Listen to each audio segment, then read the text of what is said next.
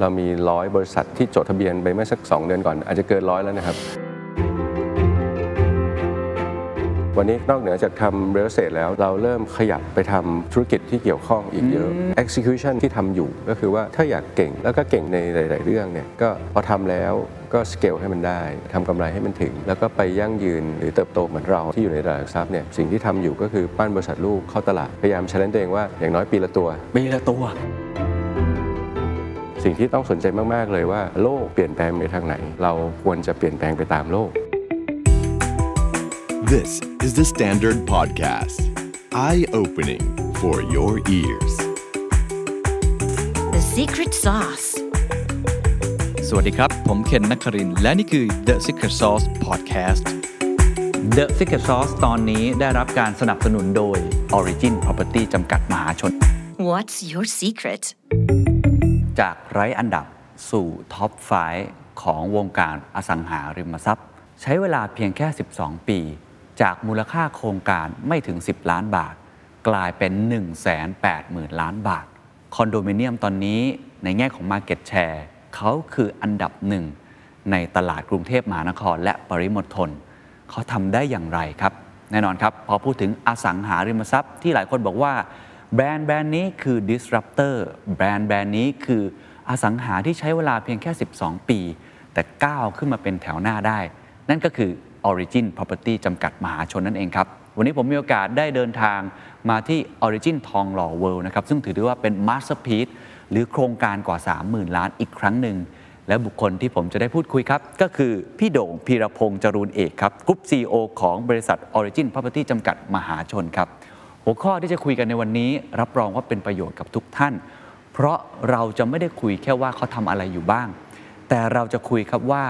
Origin ในวันนี้ครับ มันอาจจะไม่ใช่แค่บริษัทอสังหาริมทรัพย์อีกต่อไป เขาใช้คำว่า multiverse ครับ การจับกระแสโลกกระแสประเทศไทย จับวิกฤตกลายมาเป็นโอกาส จับเมกะเทรนด์กลายเป็นธุรกิจใหม่ ๆ ต่อยอดได้อย่างน่าสนใจ ตอนนี้เขาทำอสังหาริมทรัพย์เขาทำ mixed use เขาทำ resident เขาทำโรงแรม แล้วยังกระโดดไปทำเรื่องของ wellness ทำเรื่องของประกันก็ยังทำเรื่องของสัตว์เลี้ยง ยังทำเรื่องของบริหารสินทรัพย์ ยังทำเรื่องของโลจิสติก โอ้โห อีกล้านแปดครับ สุดแท้แต่ไอเดียจะคิดได้คำถามก็คือเขาคิดอย่างไรในการต่อยอดธุรกิจไปสู่สิ่งต่างๆ มากมาย นี่น่าจะเป็นหลักคิดบทเรียนที่ดีสำหรับคนที่อยากจะสเกลธุรกิจตัวเองออกมา โดยใช้คอคอมพิทิ v ของตัวเอง แน่นอนครับ วิธีคิดแบบนี้จะต้องตามมาด้วย execution ครับ ผมยังถามพี่โด่งเพิ่มเติมนะครับว่า วิธีการ execute เหล่านี้ซึ่งต้องใช้คนเป็นหลักเขาทำอย่างไร เขาถึงขนาดตั้งเป้าครับว่าทุกๆ 1 ปี บริษัทในเครือของเขาจะต้อง IPO เข้าตลาดหลักทรัพย์ เขาทำให้บริษัทของเขามี CEO หน้าใหม่เกิดขึ้นตลอดเวลา มีการเปิดบริษัทใหม่ เปิดโปรเจกต์ใหม่ในทุกๆเดือน แต่ไม่ว่าจะขยายไปสู่ธุรกิจกี่ verse นะครับ สุดท้ายครับ เขาก็ยังเชื่อและยังมี passion ในตัวอสังหาริมทรัพย์ ซึ่งนั่นเป็นเหตุผลครับทำให้ผมเดินทางมาที่โครงการตรงนี้ นั่นก็คือ Origin ทองหล่อ World เราจะสำรวจครับว่าในพื้นที่ตรงนี้ 10 กว่าไร่ ซึ่งถือได้ว่าเป็น prime location อย่างยิ่งไม่ว่าคุณจะกินคุณจะเที่ยว คุณจะเล่นคุณจะทำงานเนี่ย เขาวางแผนที่จะทำโปรเจกต์อะไรบ้าง และโครงการนี้เขามีวิธีการลงทุนในรูปแบบใหม่ ที่เขาใช้คำว่า universal investment property ทั้งหมดนี้ผมรับรองว่าจะทำให้คุณได้ไฟได้แรงบันดาลใจ กลับไปบริหารธุรกิจของตัวเอง มองเห็นโอกาสใหม่ ๆ และที่สำคัญครับ คุณจะได้เห็น guideline หรือว่าเรื่องของ solution ที่จะทำให้คุณนั้นเป็นผู้บริหารในยุคใหม่ได้ดียิ่งขึ้น ลองไปฟังครับ ดีใจที่ได้เจออีกครั้งหนึ่ง ดีใจด้วย เราคุยกันตอนนั้นจำได้รายการ The Secret Sauce ยังไม่มีวิดีโอเลยครับ อ่าก็คือก่อนโควิดอีก ก็เลยอยากให้พี่โดงเล่าให้พวกเราฟังก่อนแล้วกันนะครับว่าอ่าในช่วงที่เราไม่ได้เจอกันเนี่ยฮะพี่โดงเห็นความเปลี่ยนแปลงอะไรบ้างในวงการอสังหาริมทรัพย์ จริงก็เราอยู่ในโลกที่เอ่อหมุนไปอย่างรวดเร็วเนาะแล้วก็มีปัจจัยตัวเร่งใหม่ก็คือโควิดที่เอ่อทุกคนไม่เคยเห็นมันมาก่อนครับนะครับรวมไปถึงปัจจุบันก็คือเรื่องสงครามนะครับเรื่องยูเครนรัสเซีย แล้วก็ พวก geopolitics ต่างๆเนี่ยนะครับมันเป็นปัจจัยใหม่ที่เอ่อเราอาจจะไม่ได้แผนรองรับตรงนั้นมาก่อน แน่นอนมันกระทบทุกธุรกิจเอ่อกระทบอสังหานะครับกระทบพฤติกรรมการใช้ชีวิตของลูกค้าเพราะฉะนั้นเนี่ยสินค้าบริการของเราเนี่ยก็ต้องปรับตัวแล้วก็เปลี่ยนแปลงโควิดเนี่ยมันมันสอนเราหลายเรื่องนะครับไอ้เรื่อง disruption ก็ตามนี่นะครับว่าเอออยู่ๆเนี่ยเออออฟฟิศก็หายไปในช่วงเวลาหนึ่งครับนะครับอยู่ๆเนี่ยเราก็ต้องเออทำทุกอย่างที่บ้านนะครับ ไม่ว่าจะเป็นอะไรนะ work from home learn from home cook from home everything from home เนี่ยครับมันมา ซึ่งจริง ๆ แล้วเอ่อถ้าเรามองให้ดีเนี่ยมันเป็น positive side จริง ๆ แล้วได้ให้สัมภาษณ์ไปตั้งแต่ช่วงโควิดใหม่ ๆ แล้วนะครับว่าเอ่อไม่ได้กังวลมากนะครับเพราะว่าเอ่อมันเข้าทางคนทำบ้านพอดี เพราะคนอยู่บ้านเกือบ 24 ชั่วโมงครับพอคนอยู่บ้านปุ๊บเนี่ยแน่นอนเออคนจะต้องจัดการสเปซใหม่นะครับ เดิมเนี่ยสมมติว่าเอ่อคุณพ่อเอ่อนั่งทำงานอยู่ในในพื้นที่ที่เป็น living room ก็ตามนะครับ คุณลูกเองก็ต้องเรียนออนไลน์เนี่ยพวกเนี้ยมันก็จะเกิดเอ่ออย่างน้อยเนี่ยอาชีพเอ่อพวกในใน related ของเราเนี่ยก็คือพวกทำ interior ครับเรามีบริษัทลูกทำอย่างเงี้ยพวกเนี้ยมันก็จะเป็น priority ละเอ่อ คนที่มีบัตเจ็ตมากขึ้น ก็จะเริ่มมองหาบ้านใหม่ครับซื้อบ้านใหม่นะครับต้องการครัวที่ใหญ่ขึ้นนะครับต้องการสเปซที่สามารถเอ่อประชุมออนไลน์ หรือเอ่อเรียนออนไลน์เนี่ยสมมติว่าครอบครัวพ่อแม่เล็กสี่คนครับบ้านหลังเดิมไม่ได้รองรับนะครับบ้านหลังเดิมเนี่ยมันเป็นโคสเปซที่ทุกคนมาใช้งานร่วมกัน บ้านหลังใหม่เนี่ยมันต้องมีทั้งโคสเปซแล้วก็เซ p เ r a t e space เราก็ต้องไม่หยุดนิ่ง ทุกอย่างที่ปรับตัวเปลี่ยนแปลงนะครับ เราก็คงต้องขยับไปตาม ครับ อันนี้คือมุมหนึ่งในแง่ของความเปลี่ยนแปลง ครับที่พี่โด่งมองว่าเป็นโอกาส ใช่ก็ใช่คือที่อยู่อาศัยของเรามันจะไม่เหมือนเดิม ใช่เพราะฉะนั้นเราทำอสังหาริมทรัพย์ที่เกี่ยวข้องกับที่อยู่อาศัยอยู่แล้ว ใช่เราน่าจะคว้าโอกาสตรงนี้ได้ ครับ แล้วมีปัจจัยอื่น ๆ อีกไหมครับ ที่มันเป็นอุปสรรคหรือเป็นความท้าทาย เช่นเมื่อกี้เราพูดถึงเรื่องของ geopolitics ปกติเท่าที่เราเห็นเยอะมากก็จะเป็นลูกค้าชาวต่างชาติอยู่บ้างถูกไหมครับ หรือในมุมอื่น ๆ ที่เกี่ยวข้องเช่นเทคโนโลยีที่เข้ามาครับเรื่องของพฤติกรรมผู้บริโภคที่เขาคิดไม่เหมือนเดิมอ่าตรงนี้มีอะไรบ้างที่ทำให้เรามองเปลี่ยนไปเพราะผมเห็นก็มีการเข้าไปบุกธุรกิจอื่น ๆ ด้วยครับครับเหมือนเหมือนเราเจอระเบิดปรมาณูลูกใหญ่จากโควิดฮะนะครับเราแบบพยายามกระเสือกกระสนที่จะรอดครับชีวิตแล้วก็รีคา v เวอร์กลับมาสดสุดท้ายเนี่ยมันก็เจอลูกใหม่เข้ามาอีกนะครับ ซึ่ง เอ่อเป็นเรื่องของการเมืองโลกครับนะครับ ซึ่งมองว่าลูกนี้ก็รุนแรงไม่แพ้กับโควิด แล้วมาซ้ำเติมตอนที่เราอ่อนแอนะครับ เพราะฉะนั้นเนี่ยมันก็เป็นความท้าทายว่าเอ่อปัจจัยโควิดเนี่ยที่กำลังจะจบเนี่ยเรามองเห็นภาพ แล้วเราปรับปรับตัวกันมา 2 ปีครึ่งแล้วนะครับเกือบจะ 3 ปีแล้วเนี่ยเอ่อปัจจัยใหม่เนี่ยเราจะอยู่กับมันได้ยังไงนะครับเอ่อมันผสมโรงกันหลายเรื่องนะครับ supply disruption ที่เกิดจาก geopolitics ครับนะครับเอ่อเรื่องเงินเฟ้อที่ พุ่งสูงนะครับเกิดจากการฟื้นตัวไม่เท่ากันครับผมนะครับอย่างอเมริกาเนี่ยเขาไม่กลัวโควิดนะครับเขาเป็นเป็นเยอะๆเลย ช่วงหนึ่งแบบทำศพไม่ทันนะครับช่วงนั้นเราเราก็หดหูกันมากนะครับ แต่ว่าสุดท้ายเนี่ยสิ่งที่เกิดขึ้นก็คือเขาฟื้นแบบรุนแรง เพราะคนอื่นเนี่ยเขายังกลัวอยู่ครับนะครับตามมาด้วยยุโรปที่ที่ฟื้นตัวสูง เงินเฟ้อก็ตามมานะครับยิ่งคอมม o ดิตี้ไพรที่เกิดขึ้นนะครับมันเป็นการคอสเมติกกันระหว่างโควิด กับ geopolitics นะครับมันเลยมีดาบ 2 ดาบ 3 ที่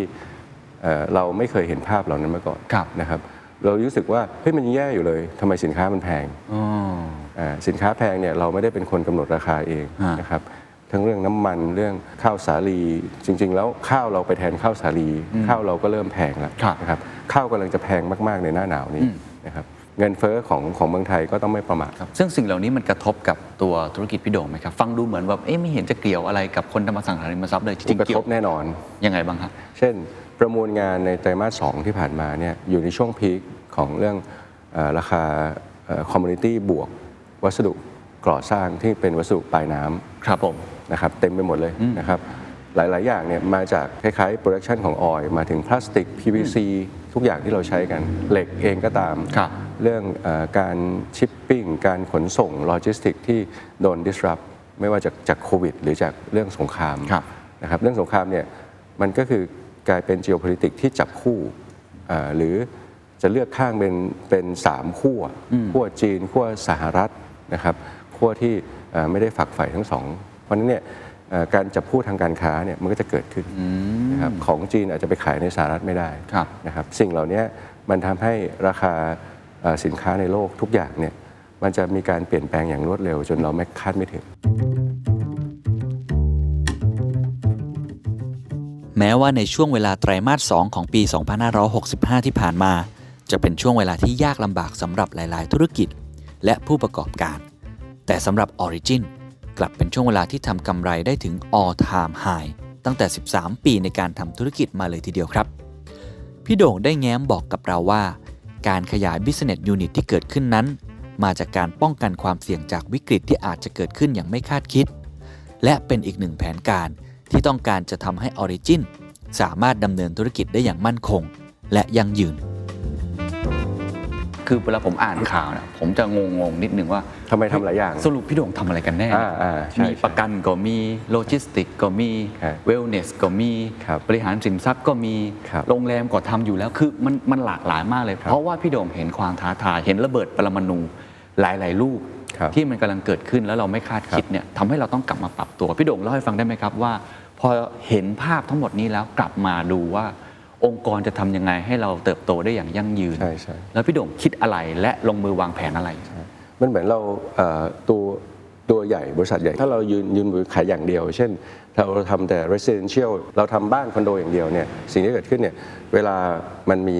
มีอะไรมาเช็คเราอะมันล้มง่ายครับ ใช่ไหมครับ แต่เรามี2เนี่ยล้มยากขึ้น 3 ยากขึ้น แล้วเรามี5ล่ะถ้าเรามี 10เนี่ยมันก็เหมือนว่าไม่มีทางล้ม คือเราอยากที่จะมี healthy กับ ทุกสภาวะนะครับอากาศจะแปรปรวนยังไงเนี่ยเราอยากที่จะผ่านมันไปได้ทั้งหมดครับสิ่งที่เราคิดเนี่ยเราอยากเป็นองค์กร 100 ปีนะครับเหมือน SCG เหมือนเออธนาคารแทนพาณิชย์นะครับเหมือนบริษัทเอ่อญี่ปุ่น อย่างพันธมิตรเราเนี่ยเรามีบริษัทต่างชาติเยอะนะครับโนมูระโตคิวหรือโกสตาจากเกาหลีใต้นะครับเอ่อบริษัทต่างๆเหล่านี้อายุเป็นร่วมร้อยปีครับผมนะสิ่งที่เราอยากเห็นก็คือไม่ได้อยากเป็นเอ่อบริษัทของคนใดคนหนึ่ง อยากเป็นบริษัทของทุกคน เป็นสถาบันทำยังไงให้เป็นเอ่อองค์กรที่เอ่ออยู่ได้เป็นร้อยร้อยๆปีนะคโดรับนคิดไกลมากนะใช่ใช่คือเราสนุกเราก็เลยคิดต่อครับนะครับเรายังมี passion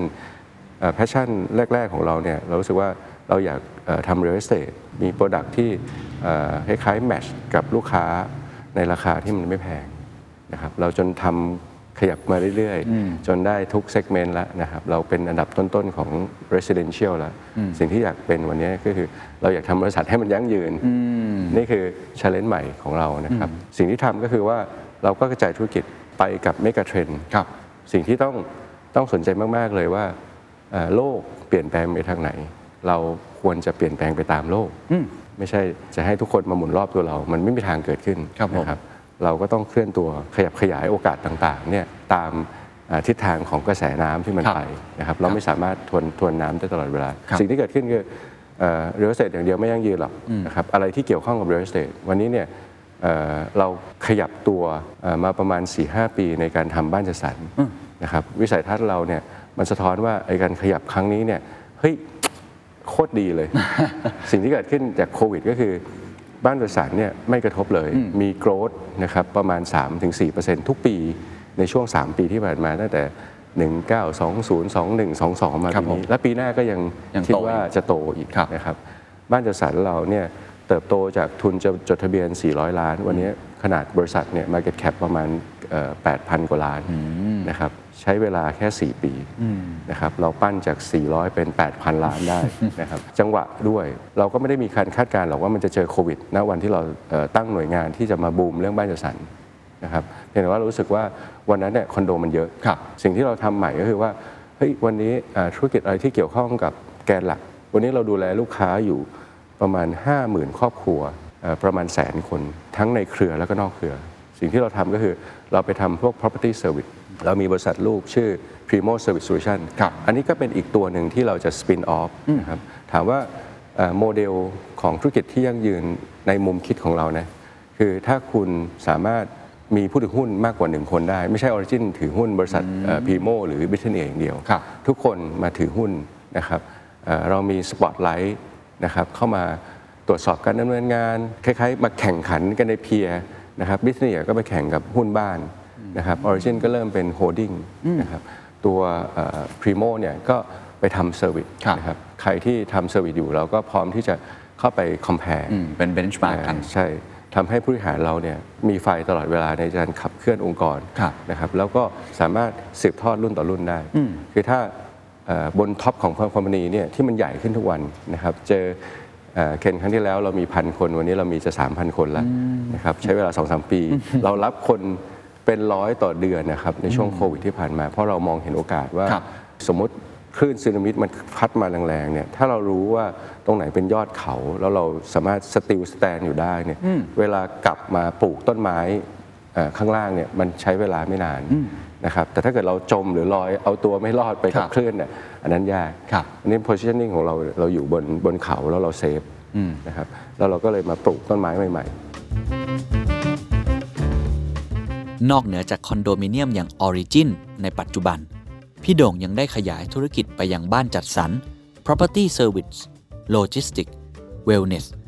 Asset Management ประกันภัย และอื่นๆอีกมากมาย โดยมีเป้าหมายที่จะทำให้ลูกค้าของ Origin นั้น มีความสะดวกสบายยิ่งขึ้น ที่น่าสนใจครับ คือภายในจักรวาลธุรกิจของ Origin ที่ได้กล่าวไปทั้งหมดนั้น วิธีคิดในการขยายธุรกิจอันมากมายมหาศาลเหล่านี้เป็นอย่างไรกันแน่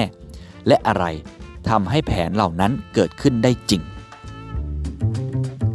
แต่คำถามสำคัญก็คือวิธีคิดอันนี้อาจจะเป็นเผื่อเป็นประโยชน์กับผู้ประกอบการรายอื่นๆแล้วกันนะครับครับวิธีคิดในการที่เราจะเชื่อมดอทเนี่ยเราเชื่อมอย่างไรให้มันยังเป็นจุดแข็งของเราอยู่ เราเชื่อมอย่างไรให้มัน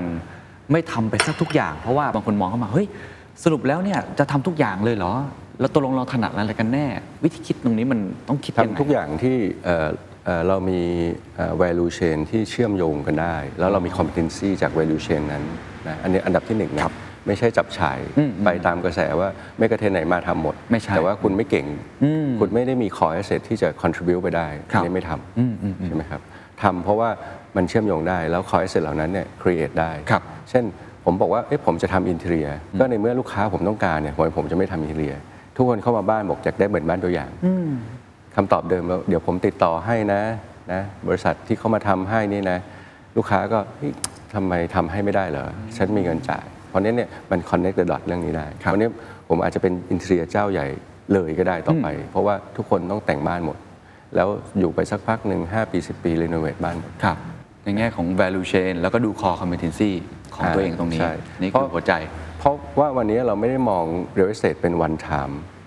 เดิมเนี่ย real estate บอกว่าเออขายจบปิดโครงการแล้วเสร็จครับแต่สิ่งที่เราทำใหม่ก็คือว่าเราเป็น living partner แล้วเราเอ่อดูแลเรื่อง customer lifetime value ว่าลูกค้าเราอะอยากได้อะไรอีกเออเพราะว่าถ้าเรา treat จาก one time customer เป็น lifetime customer แล้วเรามีอะไรที่ที่ที่ต้องไป service อีกเยอะคมารักบครับนี่คำถามต่อมาคืออาพอดู value chain แล้ว แล้วก็ดู core competency ของเราแล้ว การทำให้มันเกิดขึ้นจริงเนี่ย จริงๆมันก็ Execution เออมันไม่ง่ายนะครับ เพราะว่าใช่ใช่สิ่งที่เราทำอยู่เราอ่อเราขยกว่คงต้องมี competency professional เออใช่ตอนนี้ทำยังไง เอ่อ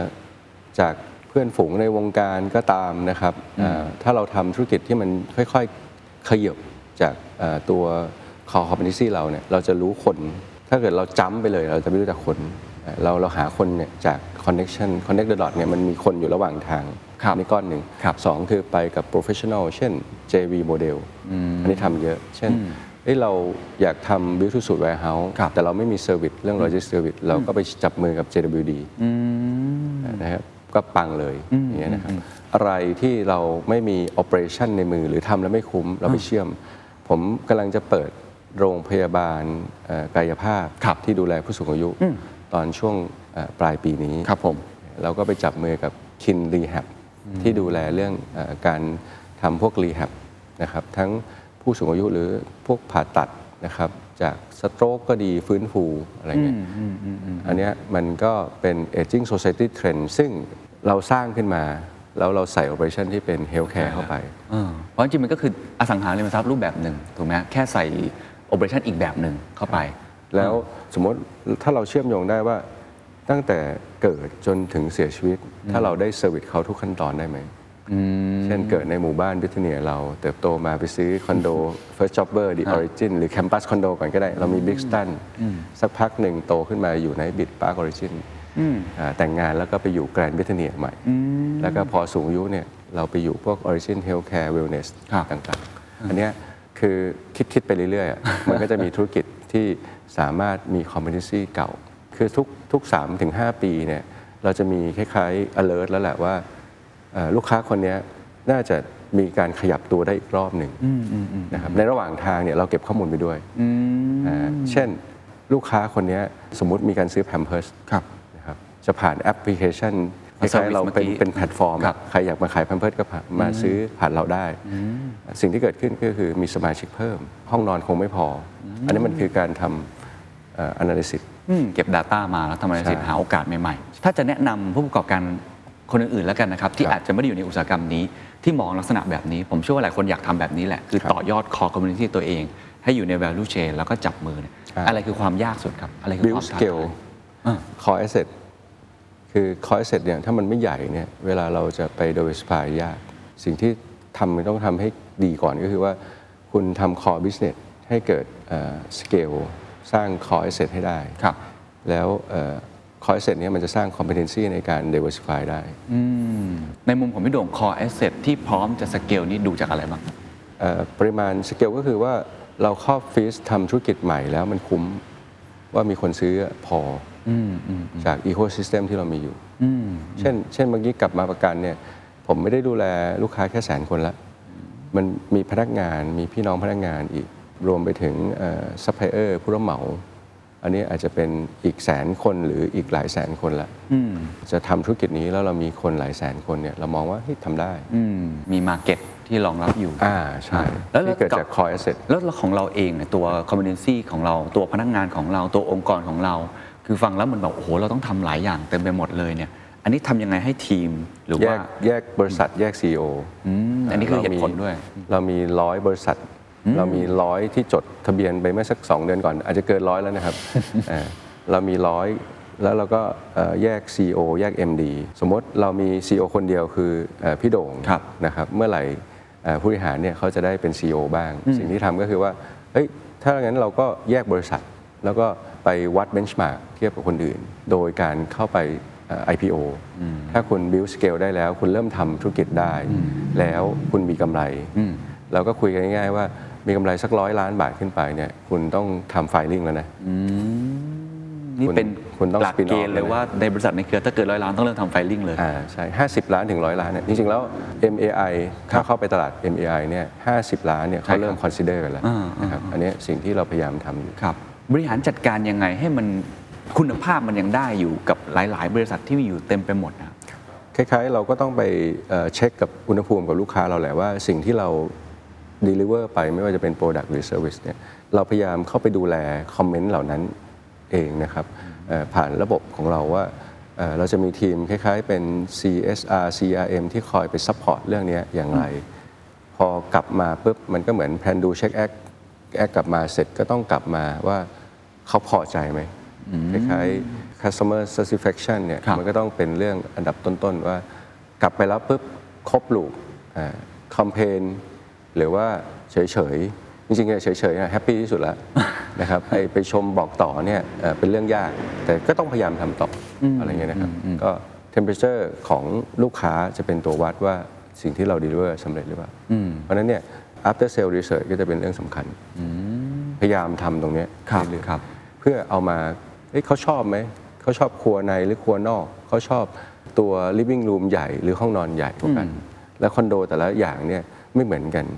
ถ้าแบบอยู่คนเดียวห้องเล็กยังไงก็อยากได้ open space ใหญ่ ๆ เพราะว่ากิจกรรมอ่าเยอะขึ้นทุกวันนี้อยู่บ้านอยู่คอนโดกันเยอะขึ้นครับนะครับการไปทำ space เล็ก ๆ แล้วไปซอยเยอะๆอาจจะจะไม่ตอบโจทย์อะไรเงี้ยก็หลายเรื่องที่ครับเราต้องกลับมาพัฒนาสินค้าจาก feedback ของลูกค้าครับจาก comment หรือ complainอืมมีไหมครับที่เราทำหลาย ๆ บริษัทแบบนี้แล้วพยายามจะขยายจะสเกลไปใน market ที่เราสนใจ แล้วมันไม่พร้อมมันไม่ success มีมีมีหรือว่ามันมี fail เรื่อยๆเล่าเรื่องแบบนี้ใช่ ได้ไหมครับ อะไรที่เรามาเล่าให้ฟังเนี่ยมันคือมี tentative ว่าจะไปต่อได้อะไรที่ไม่ได้เล่าให้ฟังเนี่ย มันก็คือ fail fast แล้วก็จบไปแล้วซึ่งมีใช่ไหมเยโอ้อะมีเยอะ เพราะเรามีธุรกิจใหม่ทุกเดือนโอ้เล็กๆนะเล็กอ่าๆลองทำดู เราลองมานานแล้วแบบเนี้ย พอมันมีหลายๆ บริษัทมีคนเยอะขึ้น แล้วพี่โด่งก็อยากให้เติบโตเร็วๆขึ้นมา น่าจะเกิดความผิดพลาดระหว่างทางอยู่บ้างบริหารความผิดพลาดตรงนี้ยังไงอะ ความเสี่ยงก็พยายามลิมิตแหละว่าเออเราสเกลของเออการผิดพลาดเนี่ยเรายอมรับที่เท่าไหร่ครับเช่น 6 เดือนหรือปีหนึ่งเช่น 5 ล้านหรือ 10 ล้านนะครับขึ้นอยู่กับว่าผลตอบแทนจากการลงทุนเนี่ยเอ่อมันก็จะเป็นส่วนสะท้อนแหละว่าเเอ่อ high risk high return ใช่ไหมสเกลของการผิดพลาดที่เรายอมรับได้เนี่ยอาจจะสูงหน่อยแถวแถวๆ50ล้านถึง 20 ล้านเนี่ยเอ่อเราเราทำ fail fast ได้อะไรเงี้ยนะครับครับเอ่อมันเป็นเหมือน research ที่พี่มองนะโอ้เอ่อ หลาย ๆ เรื่องที่เราไม่รู้เนี่ยก็ลองไปลองทำนะครับบางทีเอ่อเราคุกกิ้งอยู่ในกระดาษเนี่ยมันไม่เหมือนหน้างานจริง ถ้าเราไปทำธุรกิจจริงแล้วเราจะรู้ครับนะครับพอรู้เสร็จเนี่ยถ้ามันไม่สำเร็จเราก็ก็ยอมใช่ไหมครับครับ แต่ว่ายอมเนี่ยไม่ได้เลิกนะวันหลังเนี่ยมันอาจจะกลับมาใหม่ก็ได้ วันที่มันพร้อมกว่านี้ครับในองค์กรเนี่ยนะฮะผมว่าสิ่งที่หนึ่งที่ยากที่สุดเวลาเราพูดเรื่องการอยากจะเติบโตเร็วๆแบบนี้ แล้วก็เติบโตไปในทิศทางที่ หลากหลายแบบนี้ก็คือเรื่องของคนนะเราสร้างคนทันเหรอฮะหรือว่าเราทำยังไงให้คนเหล่านี้มี capability มีศักยภาพที่จะเป็น CEO คนต่อไปได้อย่างเงี้ยครับ เราไม่เลือกเลยนะ จริง ๆ แล้วทุกคนเข้ามาอยู่ในเอ่อรั้วเราครอบครัวเรามีโอกาสทุกคนเอ่อถ้าพี่เทียบเหมือนเราอาจจะเทียบตัวเองสมมตินะ อาจครัจะบ แบบดู over นิดหนึ่งเราเรากลับไปเป็นเหมือนอเล็กซ์เฟอร์กูสันตอนที่เอ่อปั้นเบคแฮมไรอันกิกส์ คือไม่มีใครเก่งเลย เชียร์ลิเวอร์พูลนะครับ แต่ว่าโอเคครับแต่ว่าโอเค ผมผมนับถืออเล็กซ์เฟอร์กูสันกับทีมชุดนั้นมากทำนองว่าสุดท้ายมันเก่งด้วยกันอะเออมันไม่มีใครโดดเด่นนะ แต่ว่าเก่งเก่งขึ้นมาพร้อม ๆ กันหมดเอ่อสิ่งที่ออริจินพยายามทำเนี่ยเราเราทำงานเป็นกลุ่ม เราทำงานเป็นทีม แล้วก็เก่งทั้งทีมเอ่อเวลาเราบิวใครเราไม่ค่อยได้ทิ้งใครอะมันดึงดึงกันไปต่อ เพราะฉะนั้นเนี่ยโอกาสของเรามันก็คือทุกคน แล้วเราก็ เป็นคนที่เอ่อค่อนข้างที่จะดิลิเกตงานไว้ใจคนอะไรที่เอ่อเรารู้สึกว่างานเนี้ยแป๊บเดียวคนอื่นก็ทำแทนได้แล้วเราเอาออกไปจากตัวเลยนะโอ้ในขณะที่ผู้บริหารหลายๆรายอะชอบห่วงไว้ครับเพราะมันคืออำนาจมันคือ power นะครับ power game เนี่ยมันไม่ทำให้องค์กรเติบโตนะครับสิ่งที่เอาชินทำก็คือว่าเราแคนดิเดตเด็กไปเลยว่าคนเนี้ย บางคนนะมาทำงานแบบ 3 เดือนเราเห็นเข้าตา เฮ้ย อยู่เป็น tentative CEO ของธุรกิจใหม่ที่เรามองเห็นแววเขาเลยนะสามเดือนนี่แหละเอ่อสามเดือน 6 เดือนก็ตามเนี่ยนะโอ้แต่เขาเราเห็นเขามีแวว เราเห็นคนเยอะไง เราอยู่กับเราอยู่กับคนจริง ๆ เลยนะ ทุกวันเนี้ยงานที่เราทำเนี่ยเราทำงานกับคนเราโค้ชคนเราสอนงานคนเราปั้นคน อันนี้คืองานหลักแหละครับ คนแบบไหนครับที่พี่โด่งมองแล้วคนเนี้ย tendency จะเป็น CEO ได้เขามีคุณสมบัติอะไรบ้าง โอ้เราเราไม่ค่อยเลือกเลยนะ คือเราอะไปคล้ายๆให้ไปไปให้เขาหาให้เจอว่าเขาชอบอะไรเอ่อส่วนใหญ่เนี่ยถ้าเขาชอบแล้วเขารักมันเขามี passion กับมันอะมันจะทำได้ดีเออบางคนดูบุคลิกไม่ได้ จริง ๆ แล้วบุคลิกการพรีเซนต์เนี่ยผมว่าปรับได้หมดนะครับแต่ว่าไอ้เรื่องเอ่อ mindset mentor เนี่ยที่ชอบหรือ passion เนี่ยมันปรับไม่ได้ สิ่งที่ต้องทำว่าเฮ้ยคุณชอบงานนี้จริงๆไหมที่คุณมาทำอยู่ พอดีธุรกิจเรามันหลากหลาย เริ่มหลากหลายขึ้นไปเรื่อยๆ ถ้าไม่ชอบเนี่ยเดี๋ยวเราสวิตช์งานให้นะเราอยากให้เขาอะได้ทำในสิ่งที่เขาชอบเหมือนรู้สึกว่าเราโตมากับเราสิ่งที่เราชอบเนี่ยเราทำตายเลย แล้วเราทำแบบไม่เหนื่อยอะเราชอบอสังหาเนี่ยเราทำอสังหาไม่เหนื่อยเลยนะเราทำมันได้ทุกวัน แล้วก็เรายังสนุกกับมันครับแล้วตอนนี้ความชอบของเราเนี่ยเริ่มปรับแล้วว่าเฮ้ยเราอยากเป็นองค์กรยั่งยืนร้อยปีครับเราอยากเติบโตเอ่อเราก็จะเริ่มสนุกกับธุรกิจใหม่แล้วอืมอย่างอย่างพี่โด่งเองเมื่อกี้ที่พูดเรื่องการกระจายอำนาจ ผมว่ามุมหนึ่งอ่าผมเชื่อว่าผู้บริหารหลายคนที่ไม่กล้าที่กระจาย เพราะว่ารู้สึกว่าตัวเองทำได้ดีกว่าถูกไหมหรือบางทีโอ้เรารู้สึกว่าเห็นเราเห็นแล้วมันขัดหูขัดตาเอ้ยเราขอลงไปทำเองเพราะเราเป็นห่วงบริษัทเราเราเห็นความ ผิดพลาดที่เกิดขึ้น ตรงนี้พี่โด่งบริหารยังไงครับ เอ่อบางคนโตมาแบบไขว่คว้าพี่โด่งโตมากับโอกาส นายทุกคนเอ่อให้โอกาสในเราเราทำงานชิ้นใหญ่ๆตั้งแต่เราอายุยังน้อยหมด สิ่งที่เราเห็นว่าเฮ้ยเราทำได้สุดท้ายเนี่ยถ้าเราได้ให้โอกาสกับน้องแล้วเราเลือกคนให้ถูกกับงานน่ะน้องก็ต้องทำได้ คือเอ่อเราต้องคิดอีกแบบหนึ่งว่าเราอะมองว่าเขาเก่งกว่าเรา ส่วนใหญ่ นายทุกคนเนี่ยจะมองว่าตัวเองเก่งลูกน้องไม่เก่งนะครับเราพูดเสมอเลยว่าอยู่มาทำแป๊บเดียวเนี่ยเดี๋ยวเรื่องนี้อยู่เก่งกว่าเราแล้วขอให้ตั้งใจมันทำมันเถอะเพราะเราทำหลายเรื่องไม่มีทางที่เราจะเก่งกว่ายูได้เลยนะครับ เพราะฉะนั้นเนี่ยเราจะถามคุณในเรื่องที่คุณเก่งแต่คุณต้องคือส่งเสริมเรื่องที่เขาเก่งเขาถนัดครับนะครับส่งเสริมจุดเด่นอย่าพยายามไปแก้จุดด้อย แก้จุดด้อยจะเสียเวลามากอ๋อทำให้มันแหลม สักพักหนึ่งพอแหลมมากๆ พอมันมันมันใหญ่ขึ้น เดี๋ยวมันจะกลมเอง มันจะกลมมันก็คือเก่งรอบด้านเอง อ๋อทำให้แหลมไปก่อนมอย่าเพิ่งไปแก้ทำให้หลมจุดอ่อน ใช่ แล้วพอเขาโตขึ้น เดี๋ยวเขาจะกลมในมุมใช่เขาเองเก่งเรื่องอะไรทำเรื่องนั้นเยอะอ่าๆครับพอเราทำแล้วมันได้สเกลอะรับงานใหญ่ขึ้นเก่งขึ้นอ่าไอ้เดี๋ยวไอ้ความเก่งอย่างอื่นมันตามมาเอง ได้ข่าวว่าที่ Origin เนี่ยอายุเฉลี่ย3-4 ปีที่แล้วบอกผมว่า 27 28 ก็ยังยี่แปดอยู่ โอ้โห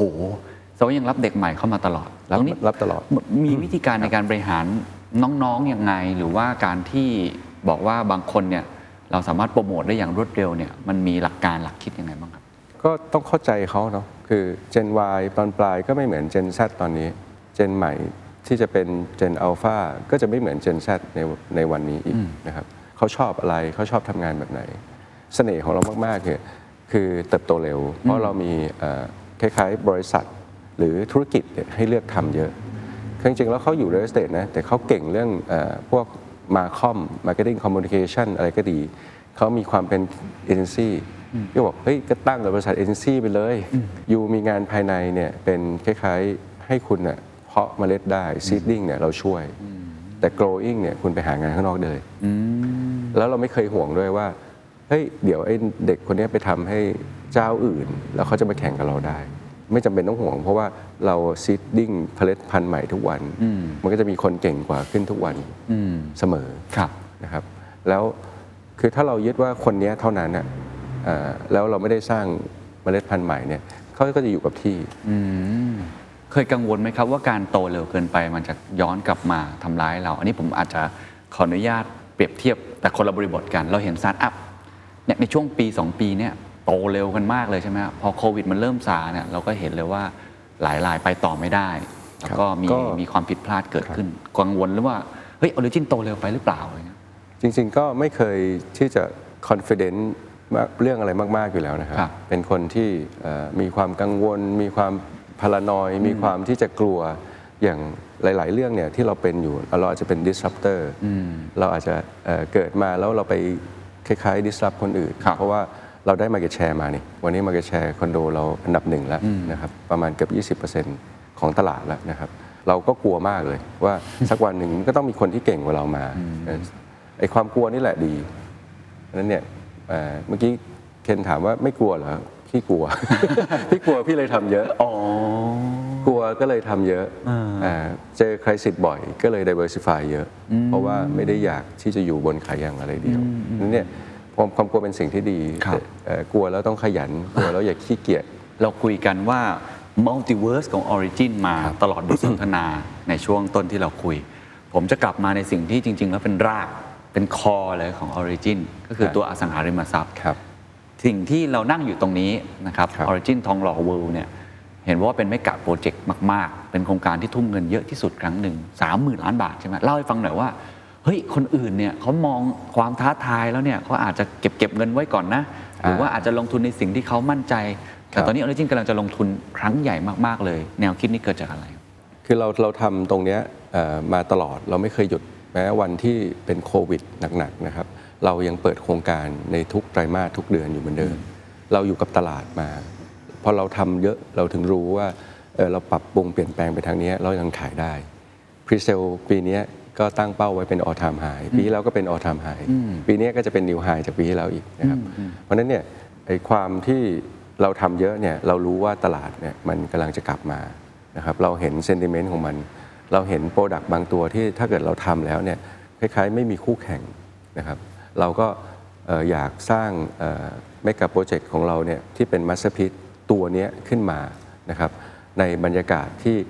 กำลังจะฟื้นฟู recover อย่างนี้นะครับ Origin ทองหล่อ World เนี่ยจะเป็นอีกเป็นอีกหนึ่งมาสเตอร์พี e ของกรุงเทพมหานคร ถ้าจะพูดแบบนี้นะครับ เป็นหนึ่ง new landmark นะครับเอ่อเราปักหมุด pinpoint เนี่ยอยู่บนทำเลที่เป็นดีมเดส i เนชันของทุกคน ไม่ว่าจะเป็น dream home นะครับเป็น dream workplace นะครับเป็น dream lifestyle อะไรต่างๆเนี่ยเราปักหมุดตรงนี้เลย แล้วเราทำ freehold mixed-use project เป็น freehold เลยอืมใช่ ในทำเลนะครับอยู่ใจกลางเขาเรียก Heart of Heart Heart of Bangkok คือทองหล่อเนี่ยเป็น Heart of Bangkok ทองหล่อ 10เนี่ยเป็น Heart of ทองหล่ออใช่ไหมครับทองหล่อ 10เนี่ยมันคือจุดศูนย์รวมของเออกิจกรรมทุกอย่างที่คนนะครับที่ไลฟ์สไตล์ในยุคใหม่เนี่ยต้องต้องการนะครับเอ่อเราเคยคิด revise project นี้อยู่บ่อยๆ ว่าเราจะยืดมันไปไหมเอ่อ บรรยากาศแบบนี้มรสุมเข้ามาเยอะๆแบบนี้เนี่ยเอ่อปรากฏว่าในช่วง 2-3 ปีที่ผ่านมาเนี่ยเอ่อทองหล่อแทบไม่ค่อยได้รับผลกระทบเลยครับนะครับเอ่อทองหล่อ is never die เหมือนที่เราคิดไว้ ตั้งแต่เราซื้อที่ดินแปลงเอ่อทองหล่อ 10เนี่ยจากคุณตันสมัยเป็น Arena 10เป็น Demo เป็น Funky เนี่ยเราเห็นว่าเออมันแปลงใหญ่นะ แล้วมูลค่าที่ดินมันสูงมากนะครับเราซื้อมา 13 ไร่อืมใหญ่มากเกือบเกือบครับ 13 ไร่นะวาละล้านกว่าบาท อืมโอ้โห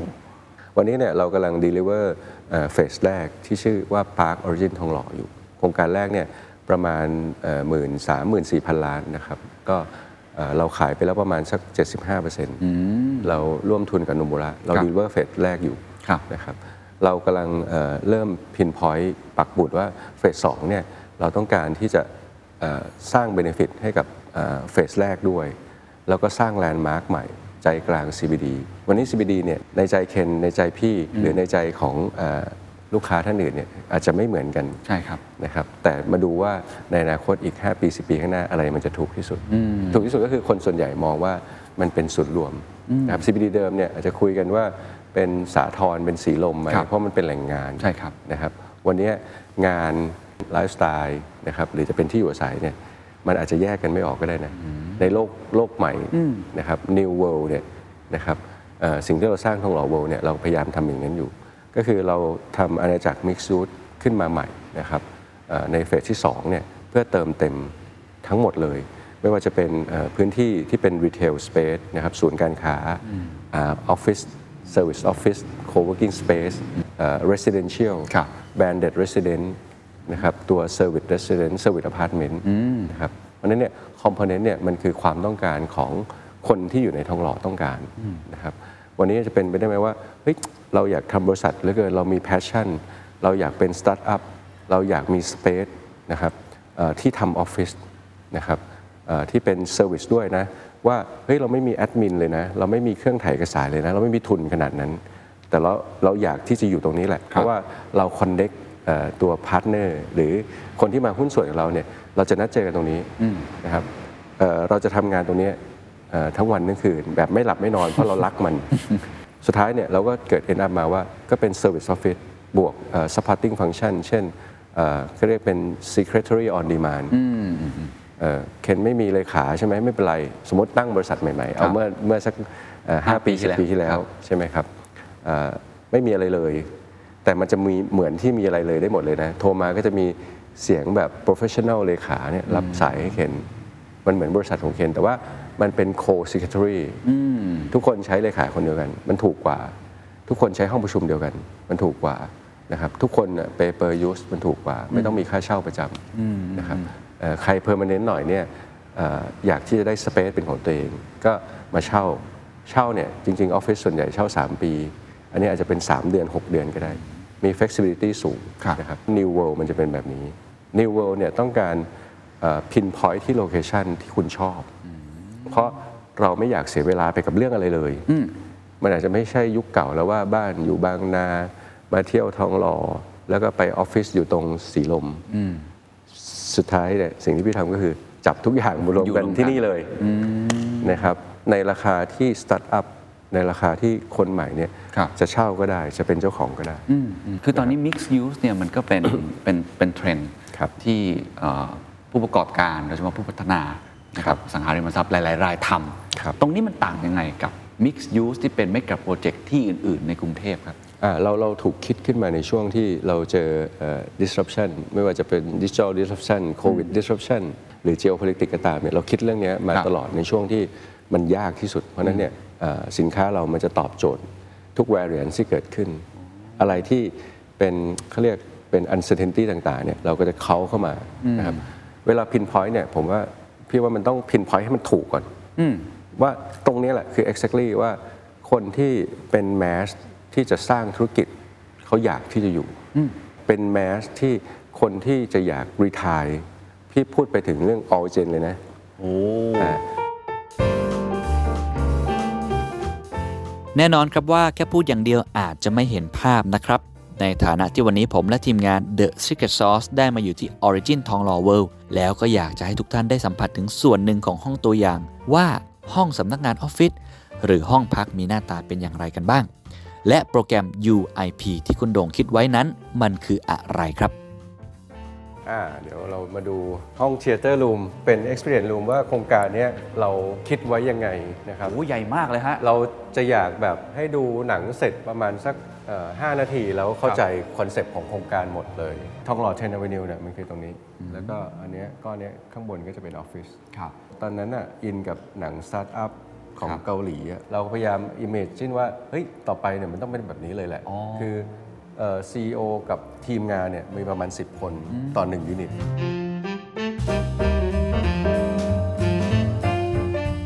จริงๆแล้ว business ของสตาร์ทอัพเนี่ยไม่ไม่ควรจะเกิน 10 คน มากคนมากความอะไรเอาซอสได้ออซอสพอคุณใหญ่เสร็จคุณต้องแยกอีก1ยูนิต แต่อย่าง business พี่เนี่ยมันเคยเป็นแบบนั้นมาก่อน อ๋อ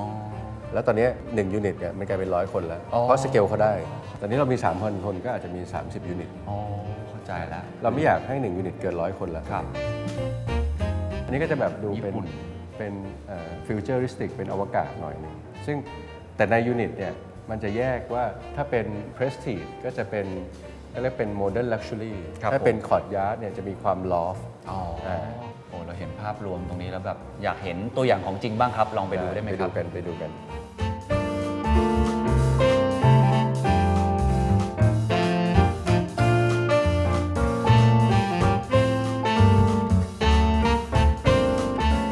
พาไปดูอีกอันหนึ่งครับ ที่ Origin Prestige เราเอมลูกค้ากลุ่มที่ อยากมีบ้านแล้วอยู่หลังเกษียณอ๋อ ใจกลางทองหล่อแต่งแล้วเลยอยากเป็นขาวๆไว้ๆเป็นโฮมมี่หน่อยครับรู้สึกว่าอยู่แล้วเติมพลังอะอบอุ่นอยู่แล้วนะฮะได้ทุกวันอยู่ครัแล้บวอุ่นๆใช่ใช่ครับ ซึ่งบรรยากาศแบบเนี้ยคอนโดไม่มีจริงครับโอ้โหกว้างมากแค่เนนี้อะก็มีความสุขแล้วอยู่ใช่ คนสองคนนะ จริงครับ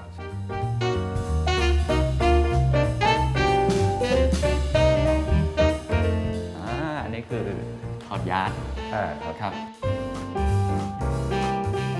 เรามีสวนอยู่กลางบ้าน แล้วเป็นบ้านสองชั้นด้วย อ่าอันนี้คือระเบียงนะฮะ แต่เป็นระเบียงที่คุณปิดก็ได้เปิดก็ได้อยู่ชั้นสูงอ่าๆเลย ลมมันก็จะโกรก ถ้าเราอยากแช่อ่างอาบน้ำอยู่ครัในบสวน ปกติมันทำได้แต่บ้าน อ่าถ้าพี่อยากทำคอนโดได้ได้ไหม ฮะเราเปลี่ยนตรงเนี้ยมันเป็นโต๊ะกินข้าวหรือเป็นเตาย่างบาร์บีคิวอันนี้มันแล้วแล้วแต่เราเลยเราออกใช่แบบได้ใช่มันคือ 3 ห้องนอน 20 กว่าล้านใจกลางทองหล่อสุดยอดครับไอ้ความเป็น mixed use ของเราเนี่ยที่มันโดดเด่นกว่าคนอื่นก็คือ เรามีตั้งแต่ยูนิตขนาดเล็กนะครับ 28 ตารางเมตร ไปจนถึง 280 ตารางเมตรอืมอืมอืมเรารองรับคนได้ทุกวัยนะครับ คนที่ไม่มีกำลังซื้อสูงแต่อยู่ใจกลางเมืองเนี่ย สิ่งที่พี่หลงทำก็คือว่าทุกยูนิตเนี่ยมันเป็นคอนโดหมด แต่ว่ามันเป็นคอนโด commercial มันเป็นออฟฟิศคอนโด ใครที่อยากเป็นเจ้าของยูนิตที่เป็น retail commercial เฮ้ย อยู่พื้นที่เลยนะร้อยตารางเมตร ตรงนี้เลยนะ อยู่ติดถนนทองหล่อสิบเลยนะ เออฉันอยาก เป็นเจ้าของโฉนดตัวเนี้ยเดิมเนี่ยมันยากไหมมันมันไม่มีนะนะครับแล้วมีทีหนึ่งเนี่ยมันเป็นร้อยล้านเลยนะครับมันคือตึกแถวที่อยู่แถวทองหล่อเนี่ยตึกแถวห้องห้องหนึ่งเนี่ยเวลาเราจะเป็นเจ้าของเนี่ยเราต้องจ่ายเงินเป็นเป็นเกือบร้อยล้านแล้วครับนะผมเรามาทำยูนิตแบบนี้ขายไม่กี่สิบล้านนะครับสิบกว่าล้านก็ซื้อได้แล้วนะครับพอมาขายเสร็จปุ๊บเราก็เอ่อมีวิวิธีบริหารให้กับเอ่อตัวลูกค้าอีกครับก็จะกลับมาเป็นเรื่องเออ ธีมที่เราถนัดอีกเรื่องหนึ่งนะครับในช่วงโควิดที่เราสร้างหน่วยงานนี้ขึ้นมาเนี่ยเอ่อ investment property อ่าครับครับอันนี้เล่าให้ฟังเพิ่มเติมได้ไหมครับ investment ใช่ใช่ property คืออะไร เพราะสมมติโปรเจกต์นี้เราใช้คำว่า universal อ่า investment property ใช่ ครับ universal มันก็คือเหมือนครอบจักรวาลเนี่ยเดิมเนี่ยเราทำ investment property เนี่ยที่เป็นเชิงที่เป็น residential ปกติ Origin ทำคอนโดอยู่แล้วทำ service apartment อยู่แล้วอ่าแต่เราเป็นเจ้าของเอง ใช่ไหมสิ่งที่เราทำใหม่เนี่ยก็คือว่าอ่าพอเราลงทุนไปเยอะๆเนี่ยพวก income property มันใช้เวลาคืนทุน เราลงทุนไปเกือบ 20 แห่งเนี่ยตอนเนี้ยทั้งโรงแรม ทั้ง service apartment ทั้งออฟฟิศนะเออเราก็พอแล้วได้สเกลแล้วครับที่เราจะพา One Origin เขาเข้าตลาด สิ่งที่เราเอ้ยเราก็มีสเกลเรามีคนอยู่ เรามี expertise ที่จะหาผู้เช่าอยู่ เรามีคนเก่งๆ คอยทำบริหารพื้นที่ไม่ว่าจะเป็นศูนย์การค้าออฟฟิศก็ตามเนี่ยเอามาทำ investment team ใหม่ ที่เรียกว่า universal investment property ครับนะครับคือ merge กันระหว่างเอ่อ commercial condo office condo residential condo เอ่อสิ่งที่เราทำก็คือเอ่อเราเอาผลประกอบการของตัว commercial condo บวก office condo บวก residential condo ที่เป็น service apartment เนี่ยเอามารวมกัน อ๋อ รวมกันหมดเลยอ่าเอามารวมกัน เคนก็ไปจด mutual benefit ให้กับเพื่อน ว่าเรา ตกลงร่วมกันนะ ว่าเราจะแบ่งผลตอบแทนเท่ากันเอ่อสิ่งที่เกิดขึ้นมันก็คือการที่เอ่อเรากระจายความเสี่ยงใช่ครับนะครับเราสามารถเอ่อกระจาย risk reward ให้ทุกคนเนี่ยเอ่อมีความเสี่ยงแล้วก็มี return ที่เท่ากันได้นะครับความเสี่ยงวันนี้ได้ถูก limit ความเสี่ยงเป็นศูนย์โดยที่ว่าเออพอเรามี mutual benefit ทุกคนแล้วเนี่ยยูนิตที่เคนไปลงทุนเนี่ยจะมีผู้เช่าก็ไม่มีผู้เช่าเนี่ย เคนก็จะได้ผลตอบแทนเท่ากับยูนิตอื่นเดิมเนี่ยทำแต่ residential investment อย่างเดียว วันนี้มี commercial มี office ด้วย แล้วสิ่งเหล่านี้มันมาไม่พร้อมกันเห็นไหม ช่วงโควิด residential มาดี โรงแรมไม่มาออฟฟิศไม่มา มันสามารถทำให้ investment ของเราเนี่ยมันคล้ายๆ risk free base ได้ ก็คือปลอดจากความเสี่ยงได้ เพราะเราจะมี cash flow ทุกเดือน นะครับจากทั้งตัวเราและตัวเอ่อ commercial หรือจะเป็น residential ตัวอื่นด้วย เอามาเบลนกันอืมเข้าใจครับ และสิ่งที่เคนถือก็คือโฉนดโอ้ข้อดีคือโฉนด ไม่ใช่หน่วยลงทุน โอ้ถือเป็นโฉนดเลย ลักษณะของ investment property ก็คือ origin ขายปุ๊บ แล้วก็ lease back กลับมา เอามาหาผู้เช่า หา return เราเอามืออาชีพมาเป็น GM ในส่วนของ service apartment ครับเราเอาคนที่บริหารศูนย์การค้าเก่งๆเนี่ยมาเป็น GM ได้ return กลับไปก็ไปที่เคนเคนก็มีค่าถืออาถ้าเรามองว่าเราจะ exit ณปีที่ 10นะครับสิ่งที่เป็นไปได้ก็คือว่าในอดีตที่ผ่านมาเนี่ยคอนโดเมื่อ 10 ปีที่แล้วเนี่ยมันราคาครึ่งหนึ่งแสดงว่ามันโตเป็นเท่าตัวครับนะโตเป็นเท่าตัวก็คือว่ากับผลตอบแทนจาก capital gain เนี่ยปีละ 10%ค่าถือก็คือ rental yield ตอนนี้เรามีเป็นเอ่อโปรแกรมการันตีให้ช่วง 3 ปีแรกนะครับเอ่อ5% together ก็ปีหนึ่งก็ 10 กว่าเปอร์เซ็นต์ครับ กลับมาที่ตัวไอการลงทุนเมื่อกี้ฟังดูมาเนี่ยมันเป็นการปิดช่องโหว่หลาย ๆ ช่องโหว่ใช่หาเพนพอยต์หลายๆแก้ pain point นะฮะแต่มันมีความเสี่ยงอยู่บ้างไหมครับ ทุกการลงทุนก็ต้องยังมีความเสี่ยงก็คือมีอะไรที่เราต้องพิจารณาเป็นพิเศษ ถ้าจะมาลงทุนตรงนี้ หรือว่าในฐานะเจ้าของโครงการเองเนี่ยอ่าครับเรามองว่าอะไรที่คุณต้องมองว่าเหมาะกับคุณจริงหรือเปล่าอ่าครับความเสี่ยงจากผลตอบแทนจากการลงทุนอ่าเราน่าจะได้ผลตอบแทนตลอดอยู่แล้วนะครับ เพราะว่าเราแชร์ไอ้ตัวรายได้จากการเช่าทุกทุกยูนิตเท่า ๆกันหมด นะครับแต่ว่ามันอาจจะได้ 5%หรืออาจจะได้ 7%หรือจะได้ 3%ก็ได้นะครับอันเนี้ยก้อนเนี้ยเอ่ออาจจะมีความผันผวนตามเรทค่าเช่า ครับ แต่ก็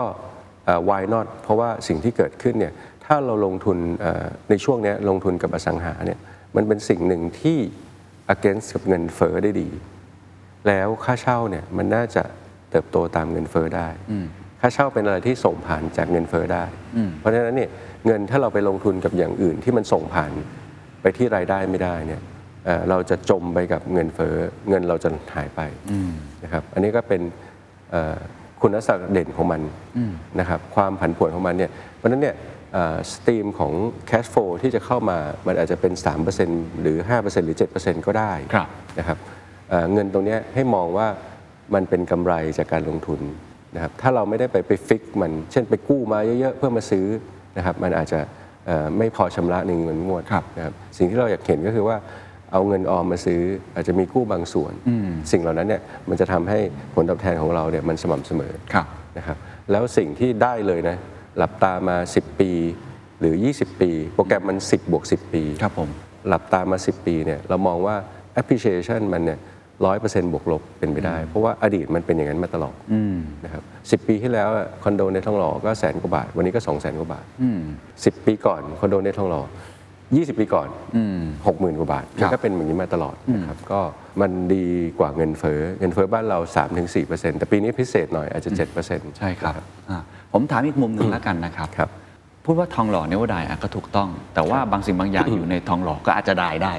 ถูกไหมเอาทองหล่อนี้มีมีผู้เล่นมาทุกทุกเยอะเดือนเลยนะใช่ฮะคนคนสนุกคนซนเนี่ยมาเปิดร้านอาหารทุกเดือนเลยนะใช่ครับ หมุนตลอดใช่ครับแป๊บเดียวเจ๊งแป๊บเดียวรุ่งแป๊บเดียวรวยครับแป๊บเดียวจนอะไรเงี้ยถูกฮะคำว่า never die ของเราเนี่ยคือมี traffic ตลอดครับแล้วเป็นเป็นดีมเดส i น a นที่ทุกคนน่ะอยากมาอยู่ที่นี่มาทำงานที่นี่มาใช้ชีวิตที่นี่ อยากมากินเล่นเที่ยวที่นี่ครับแล้วคนยุคใหม่เนี่ยกินเล่นเที่ยวมันเรื่องเดียวกันครับผมทำงานมันเรื่องเดียวกันด้วย มันไม่ได้แยกคอมันอะมันดี คือคนส่วนใหญ่เนี่ยประมาณ 70%เนี่ยเขาทำธุรกิจแล้วเขา success ดี คน 30%เนี่ยจะเปลี่ยนหน้า เช่นร้านอาหารเอ่อบางร้านเนี่ยเรามาอีก 3 เดือนข้างหน้าเนี่ยเปลี่ยนร้านอีกแล้วครับแต่ถามมีคนเช่าไหมมีคนเช่าตลอดอ่าเพราะมันยังไม่มีเอ่ออะไรที่มาแทนทองหล่อได้ ยิ่งเรามีโมเดลธุรกิจที่ดีเนี่ยนะครับเอ่อบางคือบางช่วงบางเวลาเนี่ยเอ่อลูกค้าที่เขาซื้ออาศัยเองมีปริมาณจำกัด เรามี investor ที่มาซื้อปล่อยเช่า เรามีเอ่อเทคนิคในการบริหารงานเช่าที่เป็นรูปแบบเอ่อ investment property ที่มาแก้เพนพอยต์ให้เคนสมมติเคนไม่มีเวลาเลย สิ่งที่ผมทำให้ก็คือ ผมเอ่อซื้อผ้าปูที่นอนมาให้ มาเปลี่ยนให้เลยนะ เราหาผู้เช่าใหม่ให้ ผู้เช่าคนเดิมสมมติทำห้องเออบางทีสีเปื้อน เราทาสีให้ ผ่านไป 5 ปี Big n o v a t e เนี่ยเราใช้เงินกองกลาง ของทุกคนเนี่ยมารีโนเวทให้ เราระบบจัดการเหมือนโรงแรม เหมือน Service Apartment ดีๆ ซึ่งเราทำอย่างนี้อยู่แล้ว เพียงแต่ว่าเออพอเราไปทำ service เนี่ยเราได้ space จากการทำ service เราก็แฮปปี้แต่ว่าลูกค้าก็แฮปปี้ว่าเดิมเนี่ยฉันโชคไม่ดีแล้วว่ะไปลงทุนซื้อคอนโดในทำเลแบบโหทองหล่อเลยนะ แต่ว่าห้องฉันน่ะว่างตลอดทั้งที่ออฟฟิศของคอนโดเนี้ย 80%ตลอด แต่ทำไมต้องเป็นฉันล่ะอันเนี้ยมันมันไม่รู้จริง ๆ นะ บางคนโชคไม่ดี บางคนเลือกห้องไม่ดี บางคนจังหวะไม่ดี บางคนไม่มีเวลามาเปิดห้องเช่านู่นนี่นั่น สิ่งเหล่านี้มันแก้ด้วยว่าเราเราเป็นเหมือน chain ที่ไปบริหารเซอร์วิสเรส i ิเดนต์เราพูกลับมา แต่วันนี้เราไม่ได้ทำแค่ Resident ละครับเป็นเรา mixed มอง use ว่าอืมเออเราทำ commercial ก็ได้ เพราะว่าเฮ้ยตรงเนี้ยใจกลางทองหล่อมันค้าขายดีครับใครก็อยากมาเช่า นะครับแต่คุณขายสำเร็จไหมไม่รู้อะวันนี้คุณปิดร้านไปพรุ่งนี้คนคนมาเช่าแล้ว โอเคอ่าผมเข้าใจคอนเซปต์ครับใช่อะเพราะฉะนั้นตรงนี้ก็เดี๋ยวครับต้องรอดูต่อไปครับว่าโครงการจะเป็นยังไง จะครับพร้อมเสร็จเมื่อไหร่อะไรยังไงครับ คือตอนเนี้ยเราเนื่องจากมันมีหลาย Product ครับมันมี6 Product นะครับเราเปิดเฟสแรก ๆ ก่อน ชื่อ Origin Prestige เป็น Penthouse ทุกยูนิตนะครับมีไม่กี่ยูนิตนะ60กว่ายูนิตนะครับแล้วมีเอ่ออีกอันหนึ่งที่เป็นทำเหมือนบ้านเลย เป็นคอนโดขนาดใหญ่นะครับชื่อ Origin Courtyard ครับนะครับก็เหมือนเรามีบ้าน 2 ชั้นขนาดใหญ่ๆ อยู่ใจกลางทองหล่อออ่า20 กว่าล้าน แล้วไอ้พวกที่เป็น UIP เนี่ยเรากะเปิดตัวในช่วงเอ่อปลายปีต้นปีเนี้ยครับอ่าเรื่อง investment เนี่ยมันค่อยๆมาแหละนะครับก็เดี๋ยวจะเปิดอาจจะเป็นพวกเอ่อที่มันเป็น service resident ก่อนในแบรนด์ Grand Hampton นะครับก้อนที่เป็นเอ่อเราเรียกเป็นเอ่อทองหล่อ10 Avenue นะครับในส่วนที่มันเป็น เอ่อพวก commercial กับ office นะครับอันเนี้ยก็น่าจะเป็นปีหน้าโอเคนะครับอันเนี้ยเราก็ค่อยๆเอ่อปรับตัวตามกำลังซื้อที่ฟื้นฟื้นแต่ครับมองว่า feedback ดีในส่วนที่เราเปิดไปแล้วเนี่ยเอ่อตัว Prestige กับตัว Courtyard เนี่ยขายไปเกินครึ่งแล้วสบายๆ ช่วงไม่กี่เดือนที่ผ่านมานะครับครับ ผมกลับมาที่ตัว Origin แล้วกันนะครับ เราคุยกันมาทั้งหมด ท้ายที่สุดเนี่ยตอนนี้ Origin คืออะไรกันแน่ครับ พี่โด่งมองว่ามันคืออะไรและอนาคตอยากให้มันเป็นอะไร พยายามอยากให้มันเป็น perfect เอ่อ holding นะครับที่มีการกระจายตัวธุรกิจสินค้าบริการเนี่ยเอ่อหลากหลายนะครับ แล้วก็สามารถเอ่อเติบโตไปได้กับตัว mega trend คืออะไรที่เป็นเอ่อ slow trend เนี่ยเราก็ไม่ค่อยได้ทำนะครับเพราะฉะนั้นเนี่ยเราก็จะเลือกธุรกิจแล้วก็เลือกธุรกิจที่มันผูกพันกับ competency ที่เรามีอยู่ เพราะฉะนั้นเนี่ย execution เนี่ยที่ที่ทำอยู่ก็คือว่าเฮ้ยถ้าอยากเก่งแล้วก็เก่งในในหลาย ๆ เรื่องเนี่ย ก็พอทำแล้วก็สเกลให้มันได้เอ่อทำกำไรให้มันถึง แล้วก็ไปยั่งยืนหรือเติบโตเหมือนเราเนี่ยที่อยู่ในตลาดหลักทรัพย์เนี่ยเราโตมาเนี่ยนะครับ6ปีที่ผ่านมาเนี่ยห้าหกเท่าเพราะเพราะเราได้กลไกของตลาดทุนช่วย ไม่ว่าจะเป็นเรื่องเงิน IPO เอ่อการเข้าถึงแหล่งเงินทุนพันธมิตรที่มาจากชื่อเสียงที่เราอยู่ในตลาดหลักทรัพย์ก็ดีนะครับ สิ่งเหล่านี้เรามองว่าบริษัทลูกเราก็ทำได้ นะครับสิ่งที่ทำอยู่ก็คือปั้นบริษัทลูกเข้าตลาด พยายามเชลเลนตัวเองว่าอย่างน้อยปีละตัว ปีละตัวโอ้โหคือบางคนอาจจะใช้เวลานานนะครับ10 ปี 20 ปีในกาครรับปั้นบริษัทเข้าตลาด บางบริษัทใช้ระยะเวลาถึง 2-3 ช่วงอายุคน สิ่งที่เราชาเลนจ์เราใหม่ว่าเฮ้ยทุกหนึ่งปีเราจะทำหนึ่งบริษัท คือตื่นขึ้นมาเรารู้สึกว่าเรามีความหมายกับกับเอ่อสิ่งที่เราฝันอยู่เนี่ยสิ่งที่เรากำลังทำอยู่เนี่ยครับนะครับ มีอะไรที่ทำให้พี่โด่งนอนไม่หลับบ้างไหมฮะ หรือว่าแบบตื่นกลางดึกกังวลในเป้าหมายที่มันดูใหญ่แล้วก็ท้าทายขนาดนี้ผผมว่ามันก็เรื่องปกติของคนนะคืออะไรที่กังวลสิ่งที่พยายามจะเคลียร์ความกังวลของเราเนี่ยก็คือไม่บ่นแต่ทำเลยจะทำไงที่มันเอาออกจากหัวเราไปก็หนึ่งแหละดิลิเกตละเอ่อเรื่องเนี้ยเราเราคิดว่าเขาตัดสินใจแทนเราได้ เรื่องนี้เราทำเขาแทนแทนเพ ราะเวลาเรามันมีจำกัด มันไม่มีใครสามารถทำงานทุกอย่างภายในหนึ่งวันได้ เป็นคนที่เอ่อเอ่อไว้ใจโฮมโกลนหรือหรือลูกทีมเรามาก ๆ แล้วก็มองว่าเขาเก่งกว่าเราในในเรื่องที่เขาถนัดทุก ๆ เรื่องเลยนะ เรามองว่าตัวเองเป็นแค่คนคนคนคอมไบเนอร์เป็นคนหลอกรวมมันรวมความเก่งของทุกคนออกมาเป็นชิ้นงาน เราก็จะเดลิเกตเลย เพราะฉะนั้นเนี่ยมันก็จะไม่ค่อยเหลือซากความคิดของแต่ละวัน เพราะเราดิสทริบิวเก่ง เราเป็นคนที่จ่ายบอลเก่งมาก ไม่เลี้ยงบอลนานเราบอกไอ้ไอ้ไอเดียของเราด้วย ไอเดียของเราเนี่ยส่วนใหญ่มันจะเกิดจากเอ่อที่เรา critical thinking บ่อยๆ แล้วเราเก่งแล้วแล้วอย่างเงี้ยไปทำแบบนี้นะเอ่อที่ถ้าเป็นมุมมองพี่นะ มันจะใช้เอ่อเวลาหรือหรือการจัดการปัญหาเนี่ยได้เร็วกว่า ใช้ทรัพยากรน้อยกว่า ลูกค้าแฮปปี้ได้เร็วขึ้นอะไรเงี้ย เราจะมี guideline ด้วย บางคนส่งให้เอ่ออะไรยากๆนะครับปัดออกจากตัวใช่แต่พี่ไม่ใช่พี่พี่ส่งพร้อมเอ่อ quick solution อ๋อซึ่งพี่จะ end up ด้วยว่าไม่ต้องทำตามที่พี่บอกก็ได้นะว่า ถ้าเกิดอยู่คิดอะไรที่มันเอ่อโอเคกว่านี้อะไรครับเงี้ยครับนะครับครับผมอยากให้ช่วยทิ้งท้ายแชร์กับผู้ประกอบการแล้วกันนะครับครับอะไรคือสิ่งที่พี่โด่งคิดว่าในยุคหลังจากนี้ คนที่เป็นผู้ประกอบการเป็นเจ้าของบริษัท เป็นผู้บริหาร ควรจะมองไว้เป็นพิเศษ อะไรคือไกด์ไลน์ที่พี่โด่งคิดว่านี่คือประสบการณ์ของพี่โด่งที่อยากจะลองแชร์ให้ฟัง ว่าทำแบบนี้ในอีก 3-5 ปีข้างหน้า ธุรกิจของคุณมีโอกาสที่จะประสบความสำเร็จบ้างครับเอ่อหนึ่งแหละเราเราไปกับเมกะเทรนของทั้งประเทศไทยแล้วก็ของโลก เช่นเอ่อเรารู้ก่อนว่าเมกะเทรนของประเทศไทย หรือจะ contribu มาจากเอ่อกระแสจากต่างประเทศเนี่ยว่าเอ่อ ไทยเก่งเรื่องเนี้ยเอ่อมันมันคือเรื่องที่ทำแล้วเนี่ยมันจะมีตัวส่งกำลัง เหมือนเรา run- running on growth อะนะครับหรือเราวิ่งไปทางเดียวกับสายพานเออมันจะเร็วมากเลยนะ เหมือนเราวิ่งในสวนภูมิอะเราเดินไปกับสายพานเนี่ยเร็วมากใช่ไหมครับเอ่อในขณะที่เราวิ่งสวนทางมันก็จะเหนื่อยมากเพราะฉะนั้นเนี่ยเราก็คงต้องเลือกก่อนว่า มันเป็นธุรกิจขาขึ้นหรือขาลงครับมันอยู่กี่นาฬิกาละนะครับมัน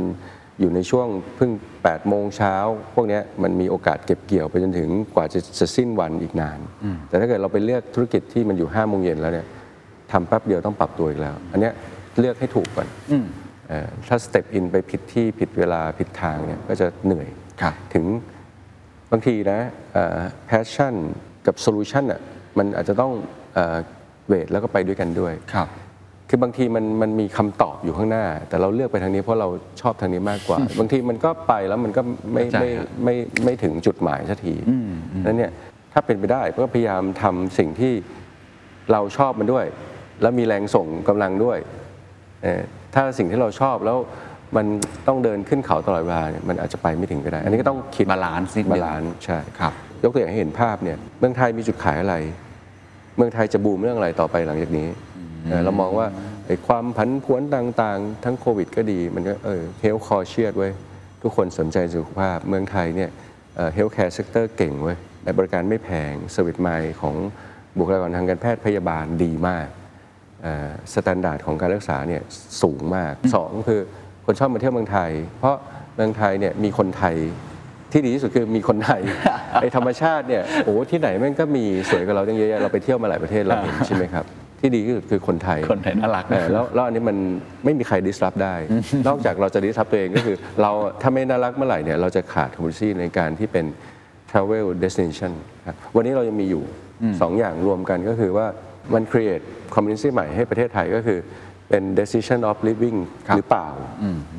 คนเลือกเกิดไม่ได้ อาจจะเลือกที่ใช้ชีวิตหรือเลือกที่ตายได้นะ บ้านเราก็ชอบอยู่แล้ว เปิดรับคนนะครับเปิดรับการท่องเที่ยว เปิดรับการมาอยู่เขาเลย มันก็ดีมาแก้ปัญหาเรื่องเออประชากรน้อยลงจาก aging society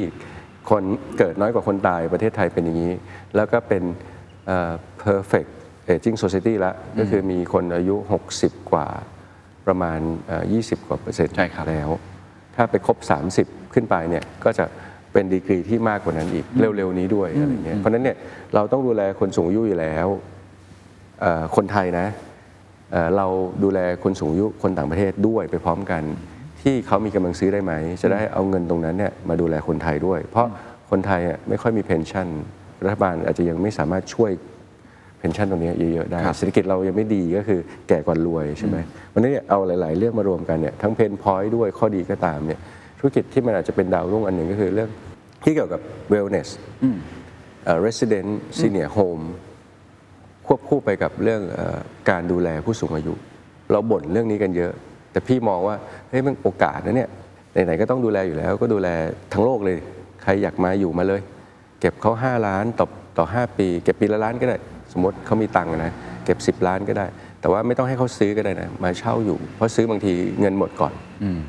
มันก็จมไปกับ property แต่ถ้าเกิดเราเป็นเช่าแล้วเขาจ่ายเขายังมีเงินไปใช้สอยอย่างอื่น สิ่งที่ทำก็คือว่า ทำสินเดียโฮมเก็บค่าเช่า ไปชวนคุณหมอ ชวนโรงพยาบาลมาดูแลเขา แล้วก็ประเทศควรทำก็คือว่า engage เขาเข้ามาเยอะๆเอ่อจะมีค่าวีซ่าเท่าไหร่ก็มีไป แต่ให้เขาคอมฟอร์ตให้เขาไม่ต้องไปต่อวีซ่าทุกปี ให้อยู่ได้เป็น permanent resident พี่พี่พูดอย่างนี้เลยนะ เราควรจะเพิ่มประชากรจากโอกาสตรงเนี้ย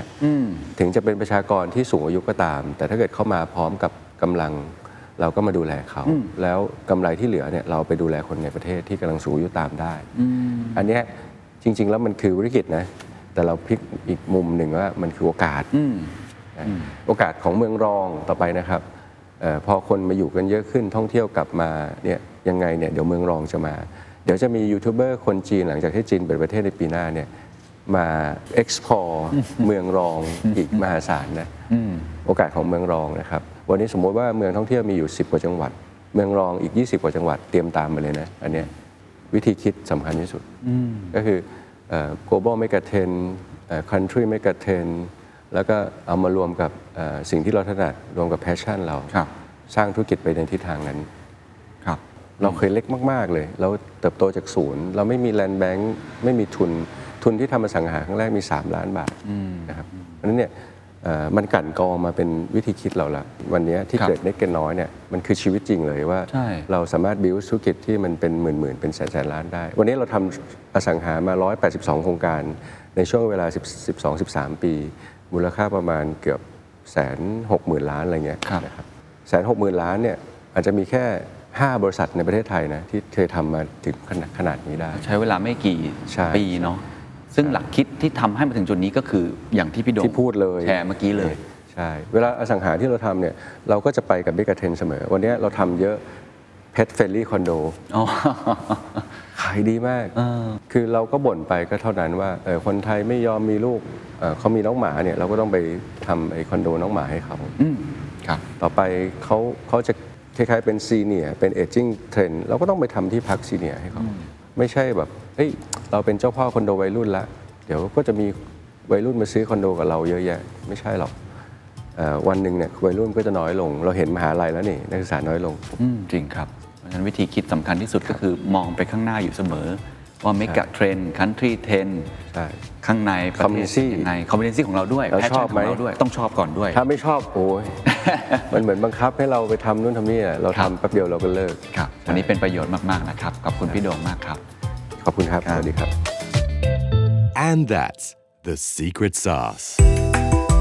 ถ้าคุณชื่นชอบ The Secret Sauce episode นี้นะครับ ก็ฝากแชร์ให้กับเพื่อนๆ คุณต่อด้วยนะครับ และคุณยังสามารถติดตาม The Secret Sauce ได้ใน Spotify, SoundCloud, Apple Podcast, Podbean, YouTube